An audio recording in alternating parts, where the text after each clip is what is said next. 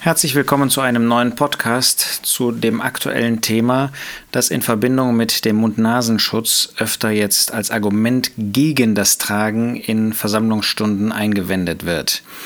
Das Argument ist, ist die Decke, von der der Apostel Paulus in 2. Korinther 3 spricht, und die auf Israel liegt, die damals auf Mose lag und die bei uns abgenommen ist, die es für uns als Christen, als Erlöste der christlichen Zeit nicht gibt, kann man sie vergleichen mit der Maske, die wir tragen müssen. Mit anderen Worten ist 2. Korinther 3 ein Argument, dass wir obwohl die Regierung uns das auferlegt, in Zusammenkünften ohne Mund-Nasenschutz, ohne sogenannte Maske ähm, singen und äh, zusammen sein können. Nun, dieses Argument muss man beantworten, indem man sich den Text aus 2. Korinther 3 anschaut. Der Apostel Paulus beginnt diesen Text damit, dass er fragt, äh, fangen wir wieder an, uns selbst zu empfehlen. Brauchte also Paulus einen Empfehlungsbrief? Und die Antwort ist ganz klar, Vers 2, nein, ihr seid unser Brief, eingeschrieben in unsere Herzen. Sie waren ja das Ergebnis seines Wirkens und dadurch war klar, dass er als jemand, der ihnen das Evangelium verkündigt hatte, der sie überhaupt in den christlichen Bereich gebracht hatte, für sie keinen Empfehlungsbrief brauchte. Von euch ist offenbar, dass ihr ein Brief Christi seid. Er sagt sogar, ihr selbst seid ja ein Brief, ein Brief Christi. Ihr selbst seid durch die Veränderung in eurem Leben, seid ihr zu ganz anderen Menschen geworden. Das ist nicht mal eine Ermahnung, sondern das ist eine Beschreibung der Wirklichkeit. Und zwar angefertigt durch uns im Dienst. Der Apostel Paulus und seine Mitarbeiter, sie waren das Instrument, das Gott benutzt hatte, um aus den Korinthern, aus den heidnischen Korinthern, ungläubigen Korinther, Briefe Christi, einen Brief Christi zu machen. Also gemeinschaftlich waren sie das. Geschrieben nicht mit Tinte, sondern mit dem Geist des lebendigen Gottes. Der Geist Gottes selbst hatte in ihnen das bewirkt, nachdem sie die Predigt des Apostels Paulus, des Evangeliums angenommen hatten. Das heißt, Gott selbst war wirksam geworden. Und zwar nicht auf steinerne Tafeln, sondern auf fleischerne Tafeln des Herzens.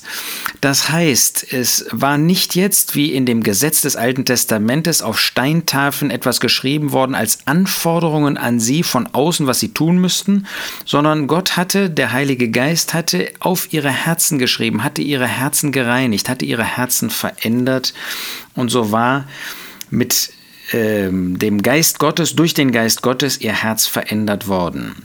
Solches Vertrauen, Vers 4, aber haben wir durch Christus zu Gott. Nicht, dass wir von uns selbst aus tüchtig sind, etwas zu denken als aus uns selbst, sondern unsere Tüchtigkeit ist von Gott der uns aber auch tüchtig gemacht hat zu Dienern des neuen Bundes. Das heißt, der Apostel Paulus hatte Vertrauen, dass er in seinem Dienst genau entsprechend dieses Evangeliums, das durch Christus, durch den Geist Gottes gepredigt wurde, ähm, wirksam wurde. Und es war ein Evangelium, es war eine Kraft, die Gott ihnen gab, das Evangelium zu verkünden, die sie tüchtig gemacht hat zu Dienern des neuen Bundes. Der neue Bund, den finden wir in Jeremia 31, Vers 31 bis 34 und da wird ganz deutlich, der wird mit dem Volk Israel künftiger Tage, mit dem Überrest geschlossen.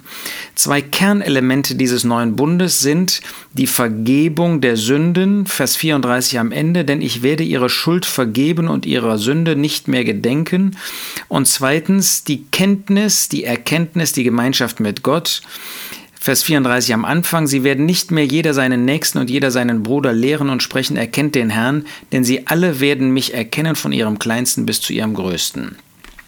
Und dieser neue Bund wird mit dem Volk Israel geschlossen. Aber diese Segnungen des neuen Bundes, Vergebung der Sünden und Kenntnis Gottes, die sind auch heute schon vorhanden. Das heißt, der geistliche Segen dieses neuen Bundes, den hat der Apostel Paulus schon den Christen verkündet, sogar in einer viel höheren Weise, als das für Israel jemals der Fall sein wird. Und deshalb waren sie Diener des neuen Bundes, haben eben den Inhalt, die geistliche Bedeutung dieses neuen Bundes jetzt schon verkündigt, nicht des Buchstabens, nicht indem sie eben das Volk Israel oder die Menschen in Korinth jetzt unter das Gesetz des Alten Testamentes stellten. Das ist mit den Buchstaben gemeint. Es geht also hier keineswegs überhaupt nicht darum, dass wir Gottes Wort nicht wörtlich, buchstäblich nehmen sollen, sondern es geht darum, dass das Alte Testament, das Gesetz, letztlich jedes auch dann von Menschen gemachte Gesetz, tötet, wie es dann heißt. Wir sind Diener des neuen Bundes, nicht des Buchstabens, sondern des Geistes. Es ist eben der Geist Gottes, der jedes einzelne Wort des Evangeliums, jedes einzelne Wort des Wortes Gottes jetzt auf die Herzen schreibt und da die Herzen durch den Geist Gottes erneuert worden sind, gereinigt worden sind, ist das etwas, was verbunden ist mit Leben. Denn der Buchstabe tötet, der Geist aber macht lebendig. Der Geist Gottes hat uns neues Leben gegeben und dadurch ist das, was auf unser Herzen geschrieben worden ist, genau das, was wir tun wollen durch das neue Leben, das Gott uns gegeben hat. Im Gegensatz dazu das Alte Testament, das Gesetz, es tötet, weil es nur Forderungen aufstellt, die kein Mensch erfüllen kann, auch die Korinther nicht. Ähm, sie waren durch falsche Lehre jetzt dahin gebracht worden, sich wieder unter dieses Gesetz zu stellen und damit standen sie auch unter den Forderungen des Gesetzes und sie bedeuteten den Tod, weil kein Mensch, auch kein Christ in der Lage ist, das Gesetz ganz zu halten. Jetzt fügt der Apostel in den Versen 7 bis 16 eine Einschaltung ein, wo er den Unterschied zwischen dem Gesetz des Alten Testaments und dem christlichen Evangelium, dem Evangelium der Herrlichkeit Gottes beschreibt. Wenn aber der Dienst des Todes, also die Verkündigung des Gesetzes, das zu dem Tod führt, weil es eben Forderungen an den Menschen stellt, die er nicht halten kann, mit Buchstaben in Steine eingegraben in Herrlichkeit begann. Das wurde eben in Steine, in diese zwei Steintafeln wurde das geschrieben und dieses, dieser Dienst, der zum Tod führte, begann trotzdem mit Herrlichkeit. Man sieht das, mit was für einer Herrlichkeit Mose vom Berg kam. Das war jetzt nicht, als er das erste Mal die beiden Steintafeln bekam, sondern das zweite Mal, wo dann sein Angesicht strahlte. Also selbst das Gesetz in dieser Form, wo Gott sogar Gnade übte, indem er das Volk Israel nicht total verbannte, obwohl sie ja so böse gewesen waren und das äh, Gesetz schon verworfen hatten, oh, bevor es ihnen überhaupt gegeben war. Aber selbst in dieser Weise war wenn es jetzt in Gnade durch Mose gegeben wurde, war es ein Gesetz des Todes, war ein Dienst des Todes. Aber er begann mit Herrlichkeit, denn Mose, als er von dem Berg kam, strahlte sodass die Söhne Israels das Angesicht Moses nicht unverwandt anschauen konnten wegen der Herrlichkeit seines Angesichts. Sie ertrugen das nicht, sie fürchteten sich, weil ein bisschen von der Herrlichkeit Gottes dort sichtbar wurde. Ja, die Herrlichkeit seines Angesichts, die weggetan werden sollte. Das heißt, die im Verschwinden begriffen war. Das war ja nicht die ganze Wüstenwanderung so. Die war eine kurze Zeit so und dann brauchte Mose sein Angesicht nicht mehr zu verbergen. Wie wird nicht vielmehr der Dienst des Geistes in Herrlichkeit bestehen? Ja, im Unterschied zu Mose, dessen Herrlichkeit verblasste, ist die Herrlichkeit des Evangeliums der Gnade Gottes, des christlichen Evangeliums, des Evangeliums des Neuen Testamentes, ist verbunden mit einer bleibenden Herrlichkeit, weil es von Tag zu Tag bis in Ewigkeit die Herrlichkeit der Gerechtigkeit Gottes offenbart. Denn wenn der Dienst der Verdammnis Herrlichkeit hat, wir haben gesehen, da war dieser Dienst, der zur Verdammnis führte, der war verbunden mit der Herrlichkeit, sonst hätte Moses Angesicht nicht strahlen können. So ist noch viel mehr der Dienst der Gerechtigkeit überströmend in Herrlichkeit, weil es Menschen bleibend diese Herrlichkeit Gottes durch das neue Leben, göttliches Leben schenkt. Vers 10. Denn auch das Verherrlichte ist in dieser Beziehung nicht verherrlicht wegen der überragenden Herrlichkeit. Das zeigt noch einmal, was für eine überragende Herrlichkeit mit diesem neuen Bund, wir können sagen auch mit dem Evangelium, das der Apostel Paulus verkündete, verbunden ist. Denn wenn das, was weggetan werden sollte, mit Herrlichkeit eingeführt wurde, wie viel mehr wird das Bleibende in Herrlichkeit bestehen? Das heißt, bei der, bei der Gesetzgebung verschwand die Herrlichkeit. Die Herrlichkeit, die aber in Verbindung mit dem Evangelium der Gnade Gottes ist, ist ewig bleibend, denn sie ist verbunden mit Gott und mit dem Herrn Jesus und wie könnte diese Herrlichkeit vergehen? Da wir nun eine solche Hoffnung haben, diese Herrlichkeit werden wir natürlich im vollen Maß erst sehen, erst verstehen und auch genießen können, wenn wir im Himmel sind. Deshalb eine Hoffnung. So gebrauchen wir große Freimütigkeit und tun nicht wie Mose, der eine Decke über sein Angesicht legte, damit die Söhne Israels nicht das Ende dessen anschauen sollten, was weggetan werden sollte. Wir haben Freimütigkeit. Für uns ist im Unterschied zu dem Volk Israel überhaupt kein Problem damit, auf Gott zu sehen. Wir sind seine Kinder, wir sind Söhne Gottes geworden. Wir dürfen diese Herrlichkeit genießen und wir dürfen sie mit Freimütigkeit anschauen. Wir sind seine Kinder, können zu ihm kommen in allem. Im Unterschied zu dem Volk Israel, das Angst hatte, obwohl Mose ja nur einen ganz kleinen Teil dieser Herrlichkeit offenbar gemacht hat. Aber ihr Sinn des, der Söhne Israels, des Volkes Israel, ist verhärtet worden, denn bis auf den heutigen Tag bleibt beim Lesen des alten Bundes dieselbe Decke unaufgedeckt, die in Christus weggetan wird.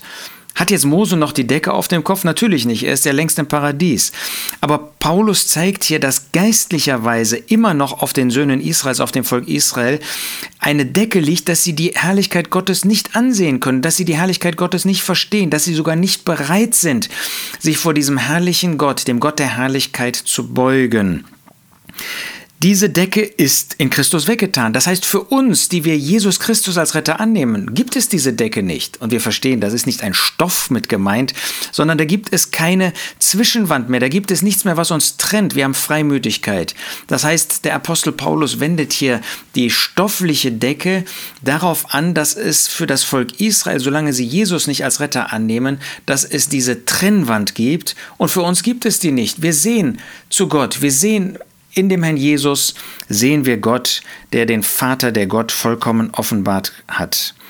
Aber bis auf den heutigen Tag, wenn irgend Mose gelesen wird, liegt die Decke auf ihrem Herzen.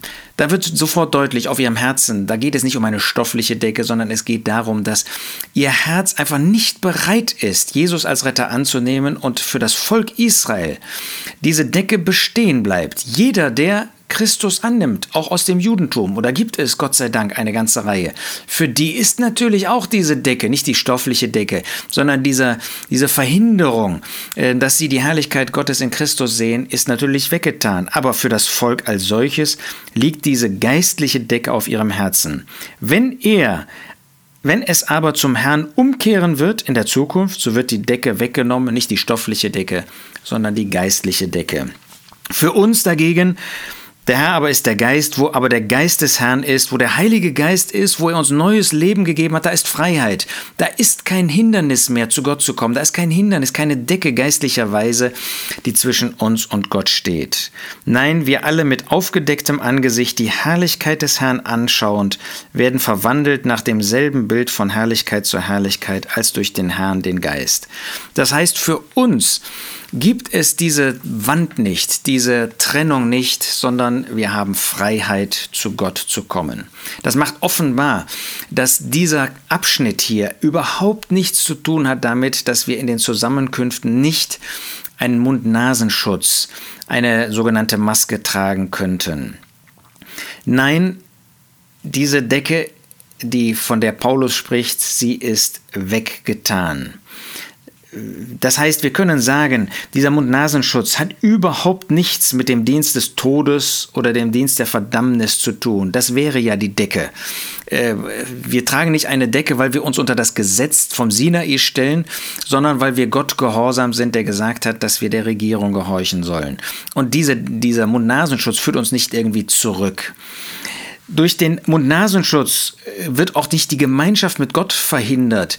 Wir können ähm, Anbetung bringen, wir können ähm, äh, mit Gott reden, wir können Gemeinschaft haben. Da ist überhaupt kein Hindernis. Wir können mit dem Mund-Nasenschutz Herrlichkeit sehen und diese Herrlichkeit genießen in den Zusammenkünften oder wo auch immer wir sind. Ähm, wenn wir in einem Laden sind, äh, sollen wir dann den Mund-Nasenschutz abnehmen, damit wir zu Gott beten können? Das zeigt, wie absurd das ist. Nein, wir haben sogar Freiheit. Und die Freiheit für uns heißt ja auch, dass wir auf Dinge verzichten können, die nicht essentiell sind, die nicht absolut notwendig sind für uns als Gläubige. Ähm, wir können, natürlich freuen wir uns darüber, wenn, wenn ich jetzt hier in das Mikrofon spreche, dass ich keinen Mund-Nasenschutz tragen muss. Aber wenn ich das müsste, dann würde doch nicht verhindern, dass ich rede, dass ich über Gott rede, dass ich über die Freiheit rede. Das alles sind Nebensächlichkeiten, ein solcher Mund-Nasenschutz. Und das Herz bleibt sozusagen warm, erwärmt für Christus. Wir haben nicht dadurch, dass wir auf dem Mund einen Mund-Nasenschutz haben, auf einmal eine Decke auf dem Herzen. Ähm, eine Decke auf dem Herzen heißt ein schlechtes Gewissen, ein äh, verhindertes Gewissen zu haben, ein Gewissen, was nicht frei ist, zu Gott zu kommen. Das hat doch damit nichts zu tun. Nein, wir haben weiter ein aufgedecktes Angesicht und sehen die Herrlichkeit Gottes im Angesicht Christi, wie das in 2. Korinther 4, Vers 6 gesagt hat. Abgesehen davon hatte Mose die Decke auf seinem Angesicht. Das heißt, es wäre Christus, der die Decke auf seinem Angesicht hätte, nicht wir. Das wäre eine Übereinstimmung und darum geht es ja hier gar nicht. Sondern es geht um Israel als Volk. Es geht noch nicht mal um den Einzelnen, weil aus Israel jeder Einzelne auch aus diesem Volk herauskommen kann, wenn er Jesus als Retter annimmt. So wollen wir bereit sein, diesen Mund-Nasenschutz zu tragen, weil er uns von der Regierung auferlegt wird. Das hat nichts mit einem Urteil darüber zu tun, ob wir das richtig finden, ob wir das gut finden, ob wir das sinnvoll finden, sondern wir sind Gott gehorsam, Römer 13, indem wir das tun. Und wir lassen uns nicht von falschen Lehrern aufschwätzen. Wir lassen uns nicht von bösen ähm, Ideen leiten, die jetzt irgendwelche Bibelabschnitte versuchen, auf dieses Thema anzuwenden, die mit diesem Thema nichts zu tun haben. Wir müssen wirklich aufpassen, dass wir bei Gottes Wort und bei der gesunden Lehre des Wortes Gottes bleiben. Und da hat der Mund-Nasenschutz mit dieser Decke überhaupt nichts zu tun. Das wäre eine völlig verkehrte Anwendung von 2. Korinther 3 und 4. Nein, wir freuen uns, dass der Gott, der sprach, der sprach aus Finsternis leuchte Licht, es ist, der in unser Herzen geleuchtet hat zum Lichtglanz der Erkenntnis der Herrlichkeit Gottes im Angesicht Jesu Christi. Und diese Herrlichkeit dürfen wir sehen. An jedem ersten Tag der Woche, wo wir zusammenkommen zum Gedächtnismahl des Herrn. Auch wenn wir einen Mund-Nasenschutz tragen. Wir sehen die Herrlichkeit, freuen uns daran und lassen uns nicht behindern durch das, was uns irdisch für eine vergleichsweise kurze Zeit auferlegt ist und wird. Das wünsche ich dir, das wünsche ich uns allen, dass wir diese Freiheit genießen.